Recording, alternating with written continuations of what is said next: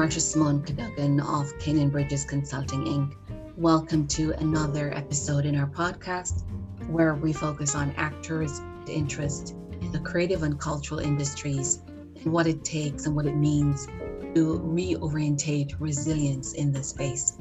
My guest for today is Trudy Ann Webb. She's a painter, she's a sculptor, and she's a young, emerging visual artist uh, or talk for today, we'll look at issues at the intersection of women economic empowerment and culture through the arts. Trudy Ann, welcome to our podcast. Thank you for having me, Marisha. Really appreciate it. Yeah, it's really great having you on board.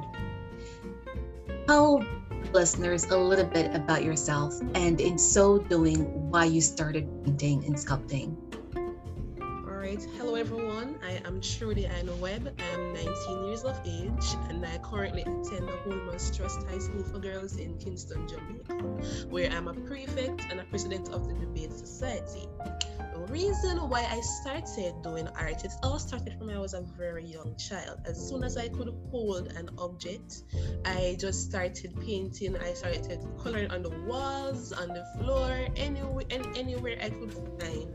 But it all really started when I was in kindergarten, where I wanted to impress my teacher.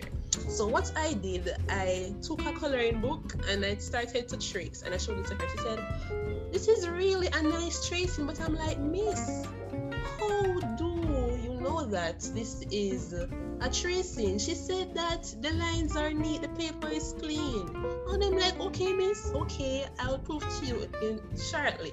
So this shortly started when I was in third form, where I was doing art in school. And uh, it all started when I had to, you know, really do some serious work. But, you know, as I went further and I got my awards from the Jamaica Cultural Development um, um, Commission, the JCDC, I got two awards and I was even motivated to do it even further because this has pushed me to the best of my ability. Not only that, you know, as I did my work, wherever I went with my artwork, people were amazed. They were impressed. They were saying, This is lovely, this is awesome. And you know, these words have even motivated me further to pursue it. And not even not only that, I started my very own business at the age of 18. Um, and I'm very proud of myself. So I'm just continuing to do what I can to my ability. That's amazing, Trudy Ann. We're also joined now by Amanda Godfrey. She's also another young visual artist. Amanda, would you like to introduce yourself uh, to the listeners in terms of talking about why you started painting and sculpting? Thank you, Marsha. Uh, I'm Amanda Godfrey, the final, finalizing student at the University of the West Indies, Mona. I'm 22 years of age. I have a burning passion, a flaming passion for art. And I've, uh, I've been holding various positions as it regards to um, in the field of mentorship, in the field of as it regards the environment and all those things. And starting uh, the reason I started doing art. It dates back to high school. I attended the Carteret College where visual art was basically mandatory, and I would have been doing that. I remember uh, in fourth form, this is where you had to choose a stepping stone. You had to choose the subjects that you were you will um, go further in in as it regards to fifth form. And so i remember i was in human and social biology class but my visual arts teacher came for me in that class and said that that's not where you belong. You belong in visual art. At that time i did not have the eyesight for art. I know that I do it, I do it well, and people would have been impacted by it. People would have been as amazed at it, but I didn't have that passion until I got older, much older and wiser, where I developed this passion for people. I developed this passion for mentoring people, this passion for being that listening ear for people, this passion for representing, especially women. And that, and I think too, a major, major, major um, push factor is basically God. He has been a major inspiration behind all of that and the passion that I have for people. I like your response. That's really great. Uh, for back to to Trudy Ann is culture or geography relevant your art forms or in how you express yourself in your yes, work? Yes, Marsha, it really does. You know, in Jamaica where we have these beautiful beaches, you know, the wonderful um, waterfalls, especially at Dunn's River. You know, this these places inspired me. Not only the geography, but even the culture. You know, the melanin skin. You know, our food, the national dish, the ackee, the breadfruit, the hummingbird. You know, these things have inspired me to do things on paper and on canvas. Are you referring to the Dunn's River Falls? And to the the hummingbird and to the national dish of yes. Jamaica? Okay, yes. okay, and so that's a part of culture, and that shows the the the, linkages then or the relationship between culture and the artist's work, which is what you're representing, is interesting. Yeah. Amanda, how about you? Is culture or geography relevant? Your art forms? I believe it's very, very imperative because art is basically a part of life. Art is basically a part of our environment. We don't have to put things on canvas or or create something um, handmade to know that art exists within our culture or geography, just the natural environment that we would have seen would have tell us that art um, culture and geography is very important in such.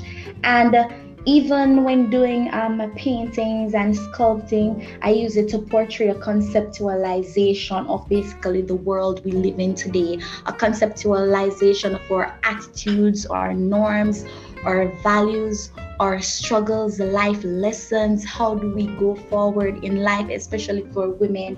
Uh, the, the environment has a lot to play with it, to do with it. Um, the atmosphere, because if I feel happy, then I'm going to express that on canvas. The environment again, nature has been a dominant part of my works, especially. Um, thinking about the spontaneous traits of nature, there are some parts of the Jamaican culture, some parts that we have never seen before, we have only heard, or we have never heard of it before. But if you should just sit for a while, you go somewhere, you sit for a while, and then you would have seen the spontaneity that basically plays out in um, in front of us. So basically, picking up um, bits and pieces of the environment of nature and incorporating it into um, my paintings is very important for me. And so that's, I rigidly believe that geography and culture is very important. Good. Well said. Thanks, Amanda. Trudy Ann, is, are, is visual arts sustainable for you in terms of earning a living from it? Yes, Marsha, as I said before, you know, art has led me to have my very own first business at the age of 18. Not only that, you know, I, I also own a YouTube channel and an Instagram account, but most importantly, you know, the Jamaica Intellectual property office in Jamaica, they have even promoted, you know, small business owners, you know, who have very small businesses, you know, to to um, you know, elevate themselves. And you know, I've been a part of that, and I'm very, very grateful for that. So I really do think so. Yeah. Okay, that's good. So you're becoming an influencer. yes. okay, that's good. Amanda, how about you? Are you now or in the future you see your work in the visual arts as uh, able to uh, sustain you in terms of earning a living? definitely, I believe so, but more so, my focus is leaning towards impacting, impacting, impacting the lives of people, um, being the epicenter for inspired change in the creative world. Uh, but yes, art would have played a major part because I believe that when one door of opportunity closes, another will would have been open because art, would not have would not be the only source of income or way of living or um, substan- su- sustainable um, income, but it I see art as basically reaching out to the lost and then reaching out to people, impacting people, talking to people on canvas, talking to people through various um, creative materials. So, but yes, it's I see it as a great epicenter for that in the future. It's good. So then it's art influencing how the lives of people in terms of bringing about a change. Trudy Ann and Amanda, I thank you for being a part of the podcast for today. Uh, this has been a really insightful discussion.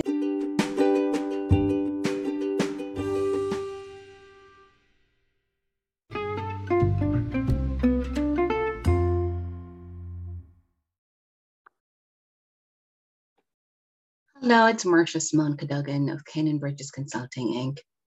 Peoples and places contribute to how visual art is depicted, understood, and even commercialized in the context of intellectual property rights and strategy. How do young female artists conceptualize and engage, whether or not on a commercial level, with the public, including with institutions that they work with? In this episode of the podcast, I have a chat with a high school student and a, a final year university student who make art and live in an emerging economy known for its creative sectors. And in this regard, I'm talking about, about Jamaica. And in this podcast, I discuss with them three dynamics that play out in how they express their work and how they even commercialize their work or market their, their artistic expressions. And these relate to culture, geography, and women economic empowerment. Stay tuned.